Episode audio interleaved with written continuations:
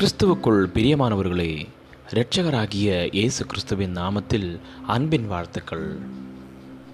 காலை தேர்ந்துளிகள் மூலமாய் இன்றைக்கு தேவனுடைய வார்த்தைகளை தியானிக்கும்படியாய் தெரிந்து கொண்ட வேதப்பகுதி ஏசையா தீர்க்கதரிசியின் புஸ்தகம் நாற்பத்தி ஒன்பதாவது அதிகாரம் பதினைந்தாவது வசனம்.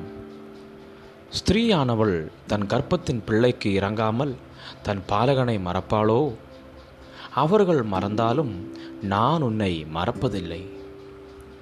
மூன்று மாத காலத்தில் ஜேம்ஸுடைய பெற்றோர்கள் இறந்த பிறகு அவர்கள் என்னை மறந்து விடுவார்கள் என்ற உணர்வு ஜேம்ஸுக்குள் இருந்தது.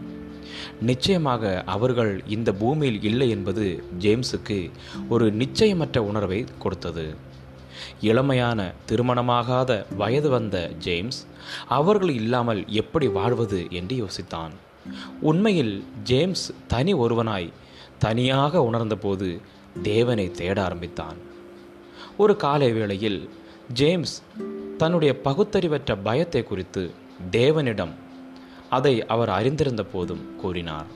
அன்றைய தினத்தின் தியானத்திற்கு கொடுக்கப்பட்ட வேத பகுதியை வாசித்த பொழுது வேதத்தில் எழுதப்பட்ட ஏசையா தீர்க்கதரிசியின் புஸ்தகம் நாற்பத்தி ஒன்பதாவது அதிகாரத்தை வாசித்தான்.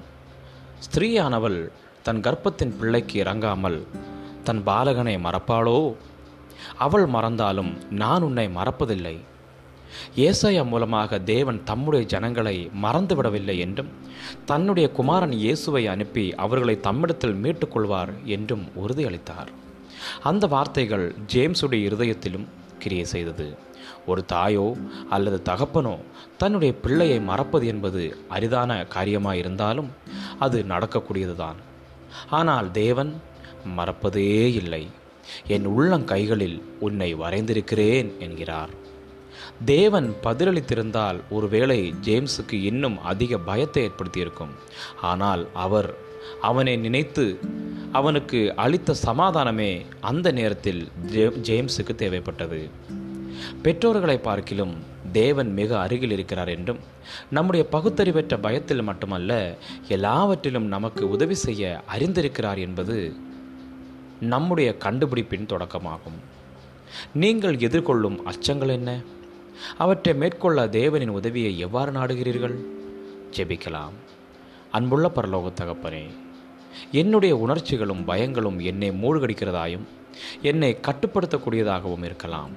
இவைகளில் எனக்கு இரக்கமாய் நீர் உதவி செய்கிறதற்காய் உமக்கு நன்றி செலுத்துகிறேன்.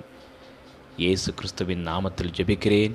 எங்கள் ஜீவனுள்ள நல்ல பிதாவே ஆமேன் ஆமேன். God bless you all